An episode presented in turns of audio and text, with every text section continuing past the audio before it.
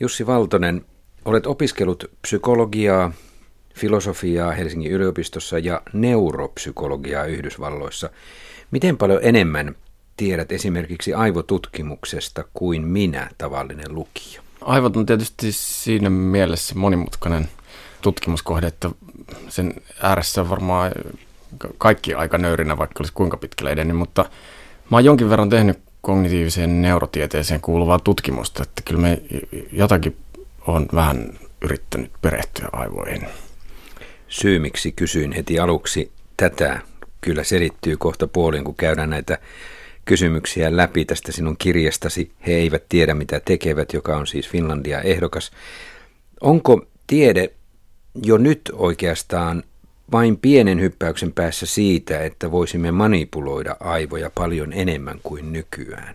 No manipulaatiotahan tapahtuu tietysti jatkuvasti kaikenlaista ja, ja mulle ehkä niin kuin tässä kirjassa kaikkein tärkeimpänä tähän teemaan liittyen on se manipulaatio, joka tapahtuu informaation tai tiedon kulkua säätelemällä ja, ja siihen vaikuttamalla. Siis se, että minkälaista tietoa me saadaan asioista ja kuka sitä on ollut tuottamassa ja minkälaisia motiiveja niillä tahoilla on ollut. Ja tämä on mun mielestä yksi sellainen niin kuin manipulaation tärkeimmistä osa-alueista ja, ja se, että tehdäänkö se jollakin skifimäisillä keinoilla suoraan aivojen hermosoluihin vai vaan meidän aistin elinten kautta, niin se, se on mulle ehkä vähemmän merkityksellistä kuin se sisältö, mitä näin saadaan meille mm-hmm. markkinoitua hyvin laajastihan se tässä kirjassa eri kautta kuvailet, miten tätä tehdään. Se ei rajoitu vain tieteentekijöiden manipulointiin tai median manipulointiin tai, tai nuorten ihmisten manipulointiin. Se on monia eri tavallaan ilmiöitä, mitä käyt läpi.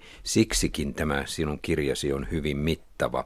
Aloitetaan tästä, että tässä kirjassa on laite, joka on huomattavasti kehittyneempi kuin iPadit tai iPhoneit ja nämä Apple-tuotteet. Ja kirjassasi on myös Apple-yhtiönä jo mennyt nurin ja ollaan jo jossain muussa tulevaisuudessa. Onko tällainen laite, jota tässä kirjassasi kutsut I am-laitteeksi, niin onko se miten mahdollinen lähitulevaisuudessa, vaikka et ehkä ole insinööri? Se ei ole ihan vielä kyllä aivan mahdollista. Sanoisin, että tulevan vuoden tai kahden aikana emme tule näkemään juuri tällaista laitetta, joka pystyisi kaikkeen tähän.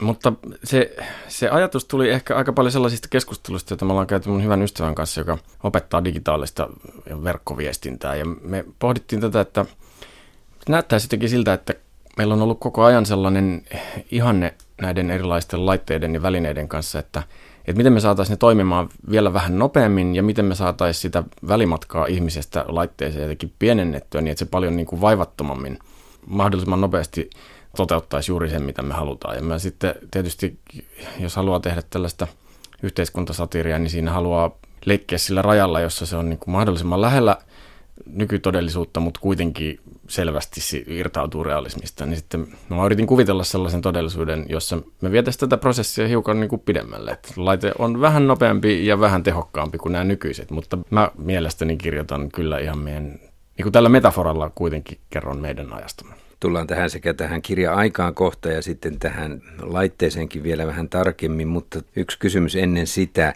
Tässähän voidaan jo nyt ajatella, että meillä on käytössä tämmöiset eräänlaiset laajennetun tietoisuuden ja tiedon välineet, kun me etsimme tietoa netistä ja me laajennamme jo keinotekoisesti tätä tietämystämme, että onhan se tavallaan jo käytössä. Se on totta.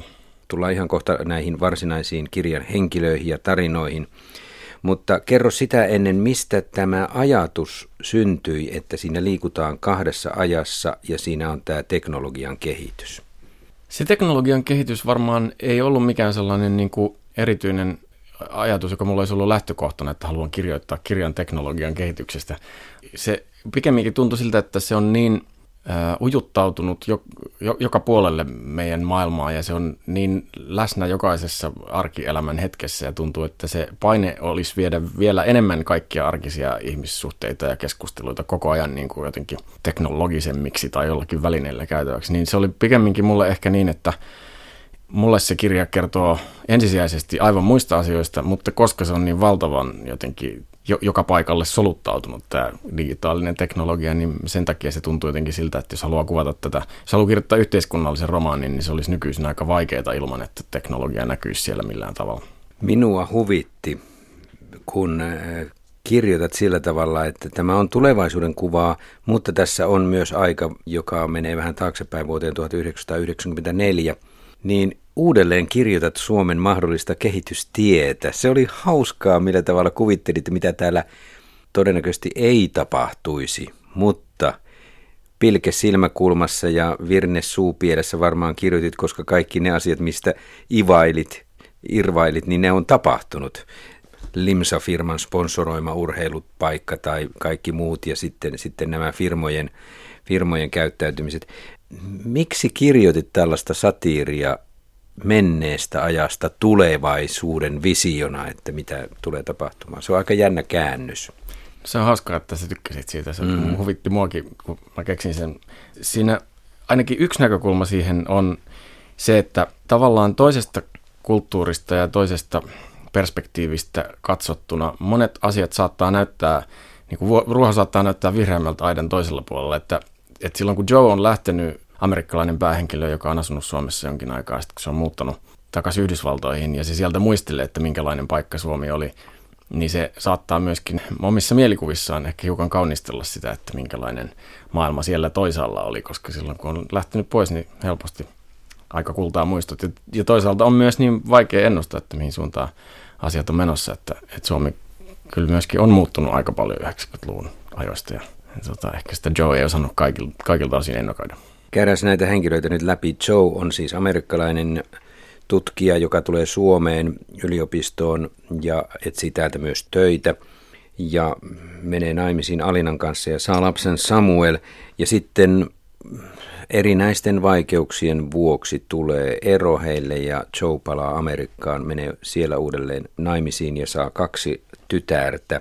Tullaan heihin kohta, mutta ollaan vielä tässä Suomessa. Joe on muukalaisena Suomessa toisen maan kansalaisena ja katsoo uusin silmin Suomea. Tämä näyttää aika ummehtuneelta, varsinkin tiedemaailma. Aikamoista irvikuvaa kirjoitat Suomen tiedemaailmasta.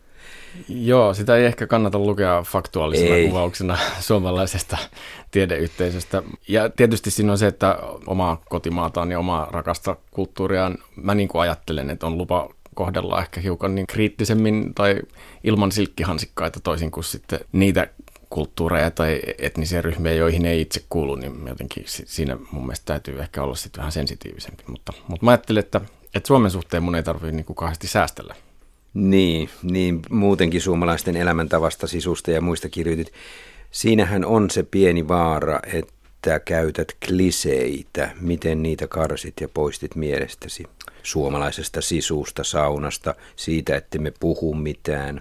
No se on kyllä hyvä kysymys siellä, ehkä niitä varmaan voi edelleen ollakin kyllä. Mutta esimerkiksi suomalaisen sisun suhteen mä kyllä asuessani Yhdysvalloissa, niin mä rupesin miettimään sitä, että missähän määrin niin kuin – osa sellaisista asioista, joita me liitetään omaan kulttuurimme, nimenomaan tällaisia niin kuin myönteisiä, siis että kuinka me ollaan kovia tekemään työtä ja me ollaan sinnikkäitä ja me, me ollaan rehellisiä ja meille on tärkeää, että asiat toimii. Että kuinka paljon tällaiset asiat sitten kuitenkin saattaa olla niin kuin yllättävän universaaleja, että onkohan muitakin kulttuureja, jossa ajatellaan, että juuri me olemme kovia tekemään töitä ja ainakin amerikkalaiset omasta mielestään näyttää myöskin olevan hyvin työtä tekeviä ihmisiä ja sitten se alkoi kiinnostaa muuta, että mistä nämä kulttuuriset määritelmät ja stereotypiat, mistä ne tulee ja missään määrin ne niin kuin todella on totta. Kun musta tuntuu taas toisaalta, että mä jatkuvasti ehkä itse enemmän on alkanut ajatella, että ihmiset on pohjimmiltaan aika yllättävän samanlaisia, jopa kulttuurista riippumatta. Vaikka pintataso saattaisikin näyttää toiselta, niin ehkä syvällä sisimmässä me ollaan aina kaikkina aikoina ja kaikissa maissa oltu kuitenkin aika samanlaisia. Sä menit tuolla vastauksella suoraan tämän kirjan ytimeen, joka minun mielestäni on se, lukijana sanon, että se on se, että nämä ristiriidat ja ihmisten keskinäiset ongelmat lähtevät heidän sisältään, heistä itsestään, siitä lähipiiristä, eivätkä ne ole yhteisöllisiä, yhteiskunnallisia niin paljon kuin usein annetaan ymmärtää, vaikka tässä on vastakkaisia voimia, eläinaktivistit ja sitten eläimiä käyttävät tiedemiehet, niin kuitenkin puhut ja kirjoitat yksityisistä hyvin konkreettisista henkilöistä. Se on mahtavaa, jos luit sitä näin, koska to, jotakin tuollaista mäkin tavoittelin.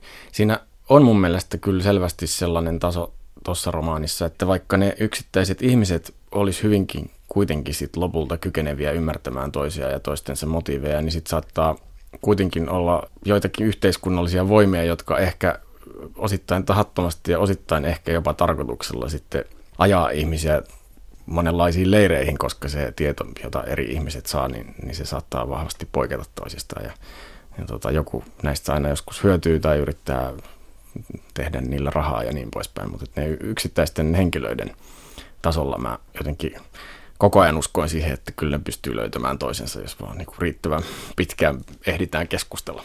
Mennään kohta vielä konkreettisemmin siihen, mistä juuri puhuit, nimittäin näissä tietynlaisissa tilanteissa jokin henkilö saattaa vahingossa ikään kuin antautua välineeksi jollekin ryhmittymälle huomaamatta sitä ensin. Joo. Ja ö, siinä ei ole mitään pahansuopaisuutta eikä tarkoituksenhakuisuutta eikä ikään kuin vastakkain olevia voimia, vaan ihminen tekee erehdyksen. Sattumasta ja erehdyksestäkin varmaan vielä puhumme, mutta ollaan vielä yhdellä kysymyksellä tässä amerikkalaisessa elämäntavassa ja suomalaisessa erilaisuudessa, niin mitä erilaisuutta kuitenkin näistä kahdesta kulttuurista löysit, kun niitä pohdit? Yksi asia, mikä vaikuttaa varmaan aika moneen muuhun asiaan, on se, että Yhdysvallat on valtavan suuri maa. Siellä on yli tuhat yliopistoa ja, ja se, siellä mahdollisuuksia on niin paljon, että esimerkiksi jos ajattelee Joota, että yksittäiselle tutkijalle, jos sille nousee tie pystyyn yhdessä yliopistossa, niin jos kaikki on muuten mennyt hyvin, niin silloin on aika paljon muitakin mahdollisuuksia. Ja se tietysti johtaa siihen, että amerikkalaiset aika usein on muuttanut monta kertaa ja niin kuin tuhansien kilometrien päähän edellisistä paikoista ja näin poispäin. Mutta tämähän on hyvin toisenlainen tapa elää kuin meillä Suomessa, jossa kuitenkin eletään aika pienellä maantieteellisellä alueella ja yliopistoja on rajallinen määrä ja, ja sitten vielä kun puhutaan pienestä kielialueesta, niin se, se rajoittaa niin paljon sitä, että kuinka, kuinka paljon ihmiset ja ajatukset vaihtuu. Että siinä, mun kokemus Yhdysvalloista oli se, että, että siinä on aika suuri ero. Aika mielenkiintoista on, että vältit Nokia-myytin ja nokialaisuuden mm. kuvauksen tässä kirjassasi, kun kuvasit Suomea. Miksi tämä tarkoituksellinen poisjättö? Joo, kyllä mä luulen, että toi saattaa olla totta. Siellä on saattanut jossakin versiossa olla kyllä, Nokia ei varmasti ole nimeltä kyllä mainittu missään versiossa, mutta sellainen yleisemmän tason viittaus matkapuhelinyhtiöön on saattanut olla, mutta se voi olla kyllä, että mä oon sitten lopulta poistanut ne kaikki. Siinä oli jotakin sellaista, joka sitoisi mun mielestä sitä tarinaa liikaa tiettyyn niin kuin aikaan tai tiettyihin olosuhteisiin, vaikka siellä Mä, mä, siellähän tietysti on muita tälle, tämän tyyppisiä ankkureita kyllä, että mä en tiedä miksi toi nyt sitten tuntuu mulle jotenkin siltä, että se ei saa olla siellä, mutta mä en ehkä osaa tätä mitenkään järkevästi perustella.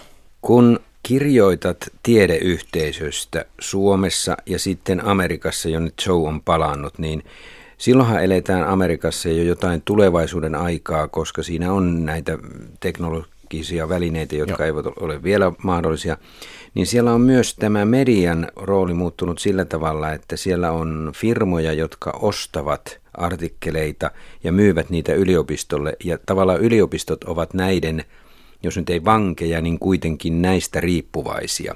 Joo. Aikamoinen kauhukuva. Joo, se on totta. Ja mä toivoisin, että tässä olisi tarvinnut keksiä enemmän omasta päästään. Tämähän on siis hyvin pitkälle myös totta, että tieteelliset kustantajat omistaa tieteellisiä julkaisusarjoja.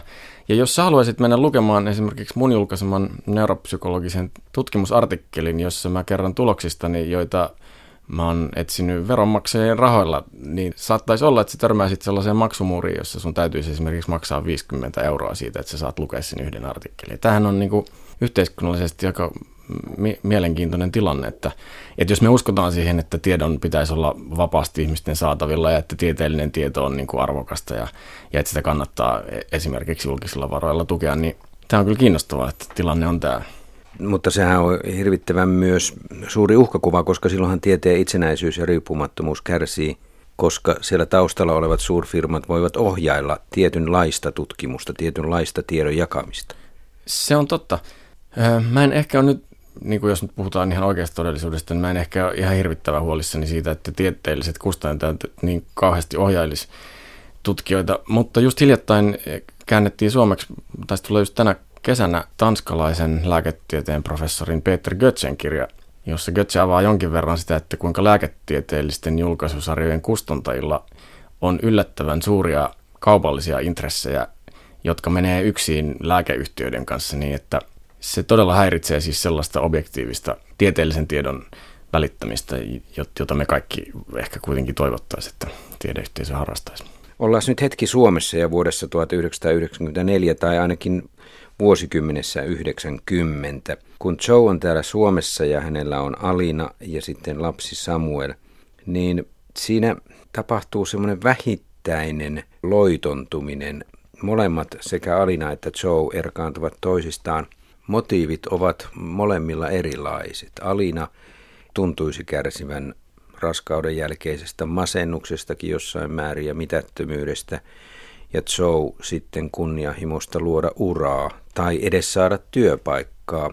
Aikaa inhimillisistä syistä sitten he alkavat erkaantua, eikö näin, näin ole? Joo, kyllä se näin mun mielestä menee. Ja mä luulen, että siinä on saattanut käydä myös niin, että molemmat on ehkä salaa sisimmässään pelännyt, että, että tässä saattaa olla vastassa sellaisia esteitä, jotka ei ole ää, ylitettävissä niin, että yhteiselämä voisi jatkua. Ja se, ehkä sen takia osittain sit tietoisestikin, niin ne ei halua ottaa niitä kaikkein vaikeimpia asioita esille sellaisella tavalla, mikä sitten toisaalta olisi voinut mahdollistaa sen, että ne olisi voitu ratkaista. Niinpä, minua ainakin lukijana miellytti se, että siellä oli, heillä oli ihan vahva tunneside, mutta kaikki ne reaalisen maailman syyt ja tekijät olivat niin voimakkaita, etteivät he voineet sille mitään. Se näytti menevän väistämättä kohti eroa. Ja se, että he eivät siitä sitten puhuneet, niin se olikin amerikkalaisen Joan puhumattomuuden syy mielestäni enemmän kuin Alinan.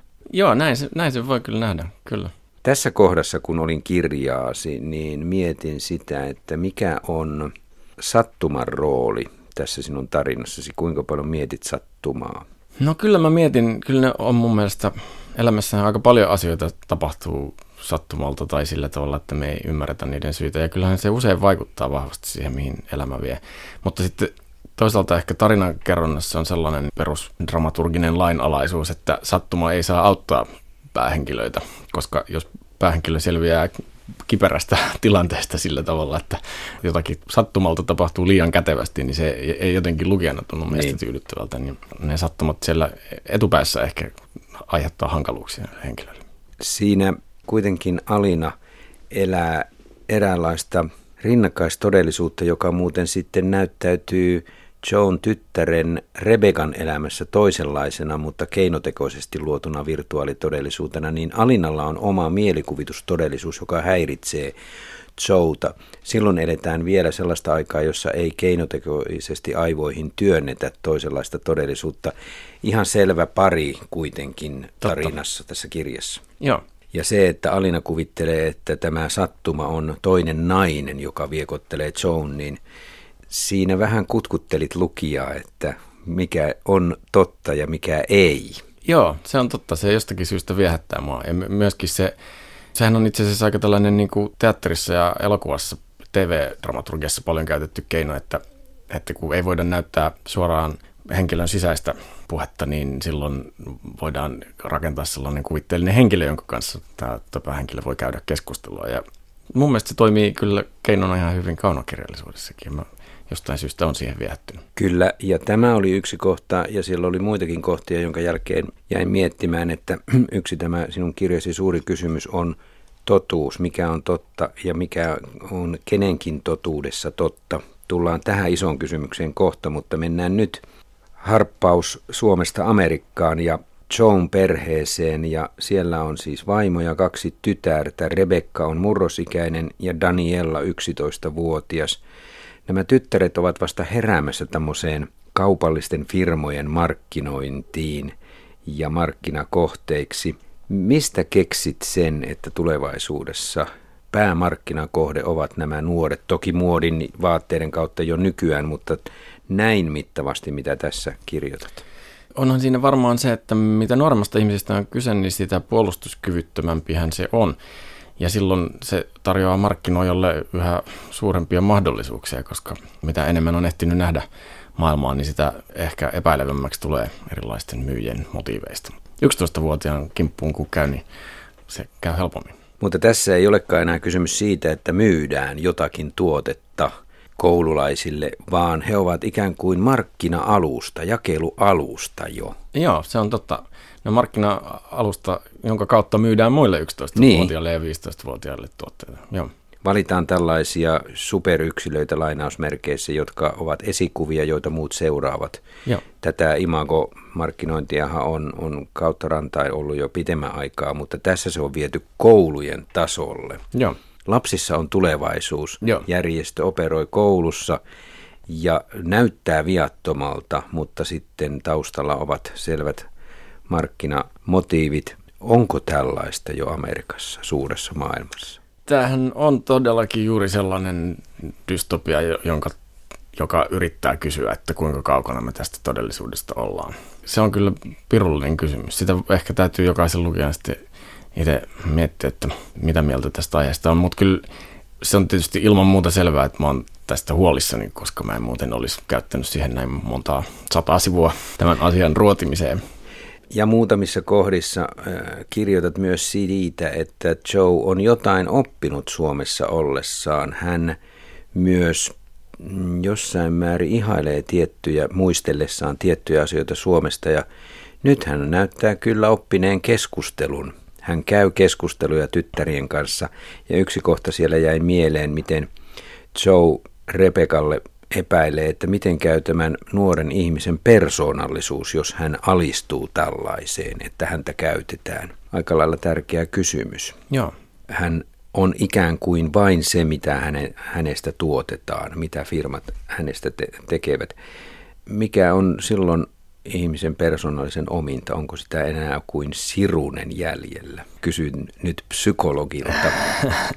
Se on kyllä hyvä, hyvä ja vaikea kysymys. Mä ehkä Aika uskon, isokin. Että, no kyllä. Mä ehkä uskon, että omaa sieluaan ei pysty täydellisesti hukkaamaan, vaikka kuinka syvälle vajoaisi, mutta että siinä täytyy ehkä sitten nähdä sitä enemmän vaivaa etsiäkseen sitä, niin kuin mikä on todellisinta, jos ei jatkuvasti siitä huolehdi. Ehkä se on, ehkä se on sellainen, mitä täytyy niin kuin pitää koko ajan mielessä. Että Valinnoillaan voi tietysti antaa sellaisen mielikuvan muille itsestään, että, että – on juuri näitä valintoja tekemällä tällainen ihminen. Kyllähän tietyt blogistit näin tekevät jo. Kyllä, ja mä pelkään, että me kaikki jossakin määrin tehdään sitä yhä enemmän erilaisessa sosiaalisessa mediassa. Ja, ja kyllähän se tietysti, meillä on kaikilla monenlaisia rooleja sosiaalisesti eri ihmisten kanssa eri ympäristöissä, ja on osittain tietysti meille myös luontevaa. Mutta kyllä se, sä osut mun mielestä kyllä naulan kantaan tuossa, että se kysymys on siitä, että mikä on kaikkein todellisinta, syvintä ihmisyyttä ja kuinka voisi olla hukkaamatta sen. Jussi Valtonen, meidän, meidän on pakko paljastaa sen verran kuuntelijoille, että Suomessa 17-vuotiaaksi varttunut Samuel liittyy yhdessä vaiheessa Suomessa sitten eläinaktivisteihin tavalla tai toisella. Hän ei ensin lähde yliopistoon opiskelemaan. Sitten hän menee työpaikkaan, jossa hän törmää sattumalta tai hakien eläinkokeisiin ja äh, siitä järkyttyy ja pahoittaa mielensä ja ikään kuin livahtaa eläinaktivistien joukkoon. Miten hyvin tunnet eläinaktivistien toimintaa? Tätä kirjaa kirjoittaessani en tuntenut lainkaan.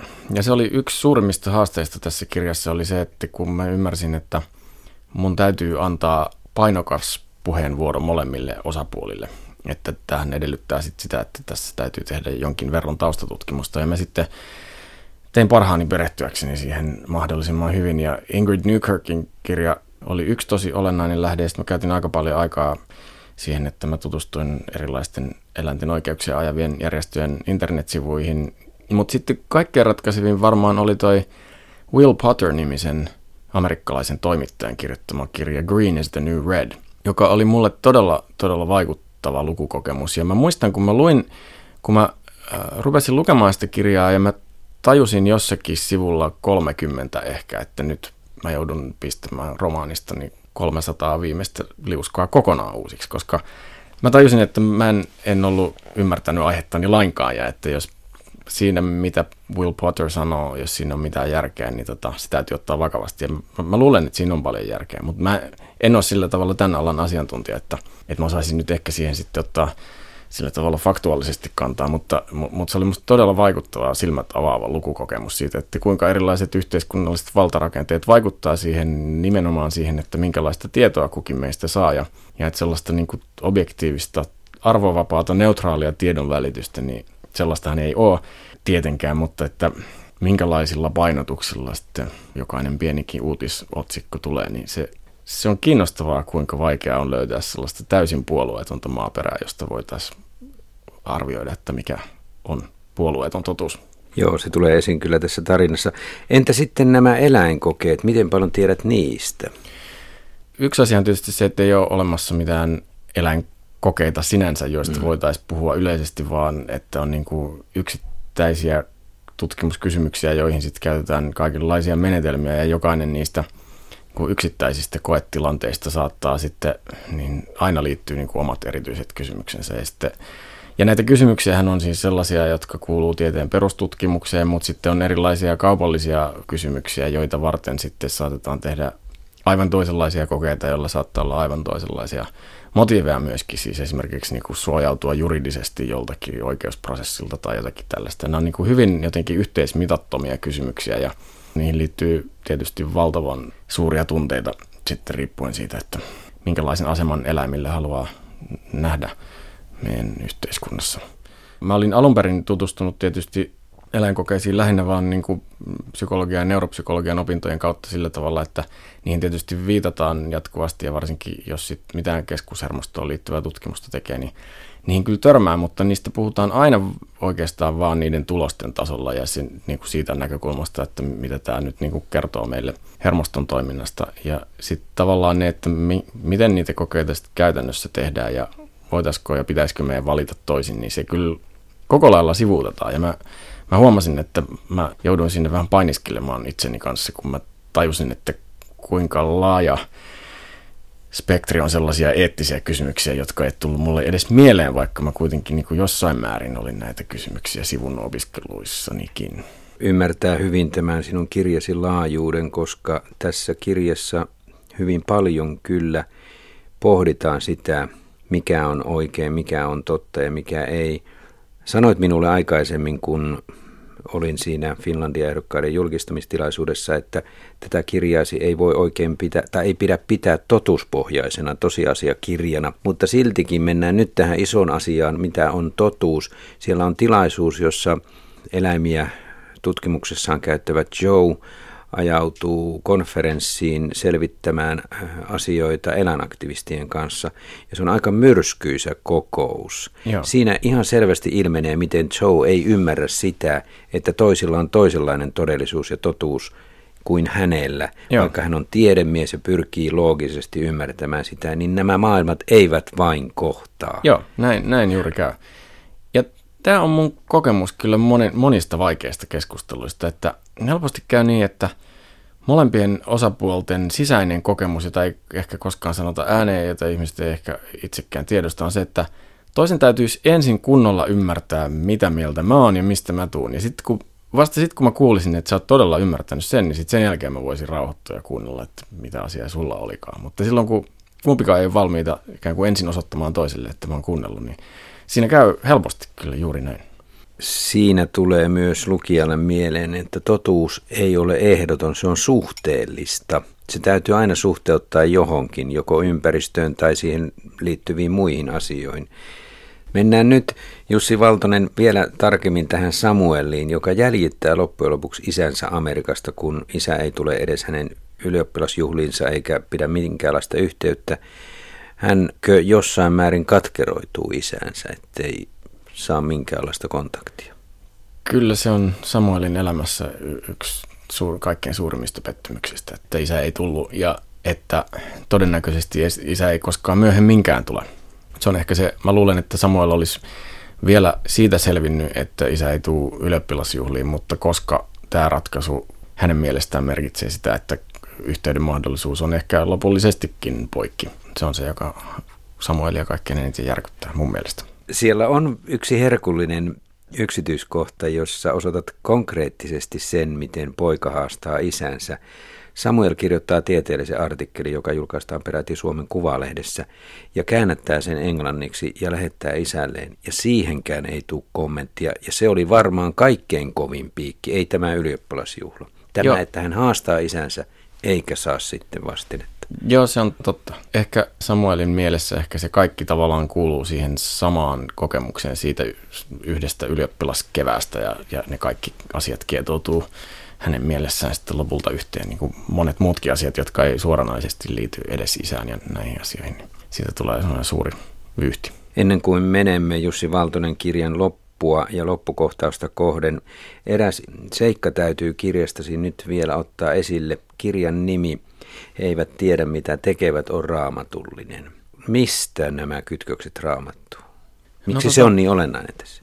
No se on mun mielestä ensinnäkin tietysti olennainen osa meidän kulttuuriperintöä, mutta ehkä siinä oli myös sit sellainen pyrkimys yhdistää, siis löytää sellaisia tekijöitä, jotka yhdistää sekä John että Alinan että Samuelin kulttuuriperintöä, että varsinkin vanhasta testamentista mielelläni jotenkin yritin keksiä erilaisia yhteyksiä, jotka vois korostaa sitä, että meillä on myös paljon yhteistä. Mutta lataat tämän kirjan hyvin voimakkailla raamatullisilla nimillä. Rebekka, hän on tarinoissa Abrahamin veljen Natuelin pojan tytär, Samuel, lunttaan täältä kirjoittamastani tekstistä, rabbiinisessa kirjallisuudessa Samuel on viimeinen muinaisen Israelin tuomareista. Ja Daniella on ehkä muunnos Danielista, Miriam oli raamatussa Mooseksen ja Aaronin sisar. Joe on ilmeinen muunnos Joosefista. Alinalle en löytänyt nimiyhtymä, mutta tässä on hyvin voimakkaita näitä hyvin tärkeitä perusraamatun nimiä. Moukaroit aikamoisella lekalla näin vertauskuvallisesti. Siis tuotat lukijan mieleen siis sellaisia voimakkaita raamattuun liittyviä mieleyhtymiä, joka on mun mielestä hyvä asia. Se, tämä ei ole missään kritiikkiä, vaan mä kiinnitin heti niihin huomiota. Joo. Koska ne pakotti mielen etsimään tiettyjä motiiveja niiden ihmisten käyttäytymiselle. Samuelille ja Joellekin jossain määrin, Rebekallekin ehkä jossain määrin. Kuitenkin sieltä tuli mieleyhtymiä. Sitten siellä on juutalaisuus yhtenä tekijänä. Kyllä. Joka tavallaan tuli minulle eräänlaisena ongelmana, että kun Joan ja Suomen välille tämä kristinusko jollain tavalla liittäisi yhteen, niin tämä juutalaisuus vetää sitten ehkä vähän syrjään. Miksi tämä juutalaisuus oli siinä mukana? Se oli mukana varmaan ehkä sen takia, että mä halusin etsiä sellaisen päähenkilön, joka Suomessa olisi mahdollisimman lähellä, mutta kuitenkin selvästi eri kulttuurisista ja uskonnollisista juurista. Että amerikkalainen, joka elää samassa länsimaisessa yhteiskunnassa ja suomalaiset osaa monet hyvin englantia, ja sitten uskonto, jossa on niin kuin osa pyhistä kirjoituksistakin yhteisiä, niin mä ajattelen, että tämän helpommaksi ei tule tutustua toiseen tota, toisesta kulttuurista tulevaan henkilöön. Ja, ja sitten mä rupesin tutkimaan sitä, että kuinka vaikeaa se voi jopa näin lähellä olla. Että, että sitten jos miettii, että olisi ollut huomattavasti vielä pidempi kulttuurinen etäisyys siis kielen ja uskonnon kautta, niin tota, siitähän voi helposti mielessään jatkaa, että kuinka, su, kuinka paljon suuremmiksi nämä ongelmat vielä silloin kasautuisi.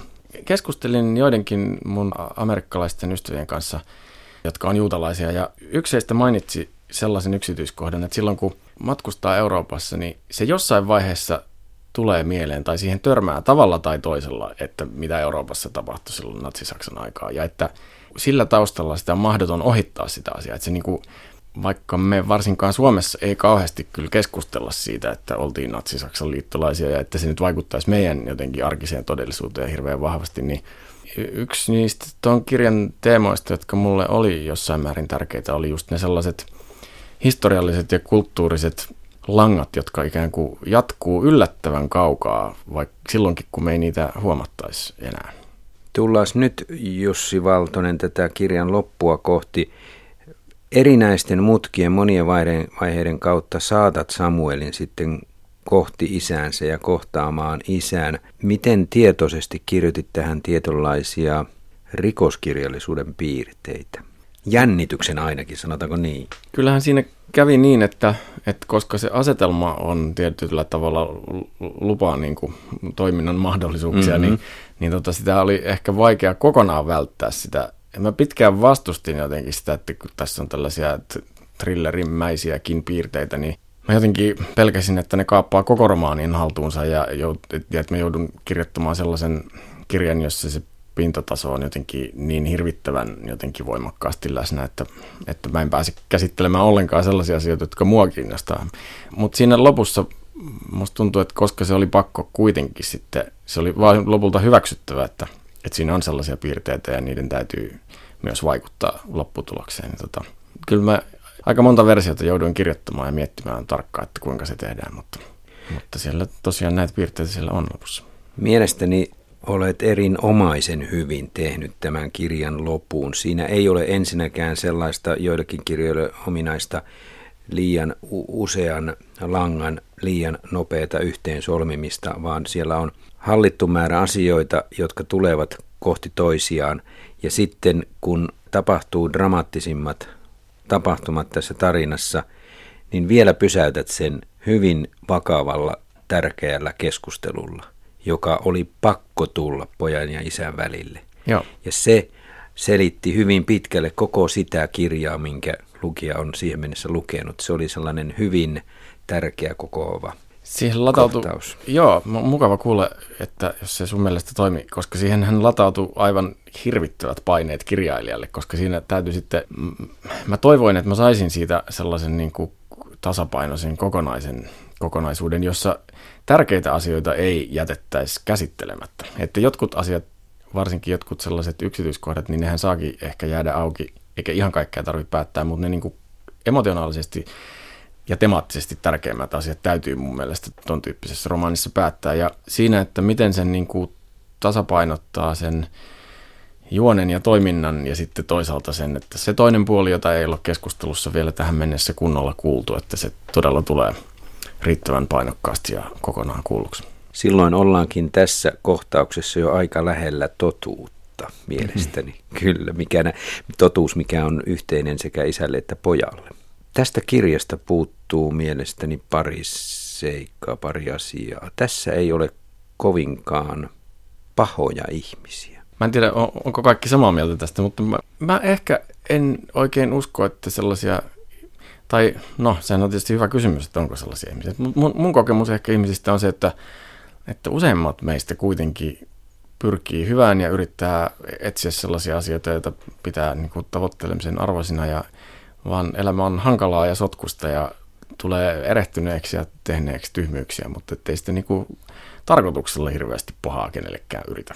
Mä oon ehkä huomannut sellaisen asian, että, että silloin jos ihmisten välillä olevat vaikeudet on jotenkin kaunokirjallisuudessa, jos ne olisi liian helposti ratkaistavissa, niin silloin mä huomaan, että mua se tarina ja ne henkilöt ei kiinnosta niin paljon kuin jos ne, jos ne vaikuttaa siltä, että ne todella yrittää parhaansa ja se vaan on niin kuin asiat vaan on liian hankalia, niin mun mielestä sellainen on jotenkin kiinnostavampi asetelma.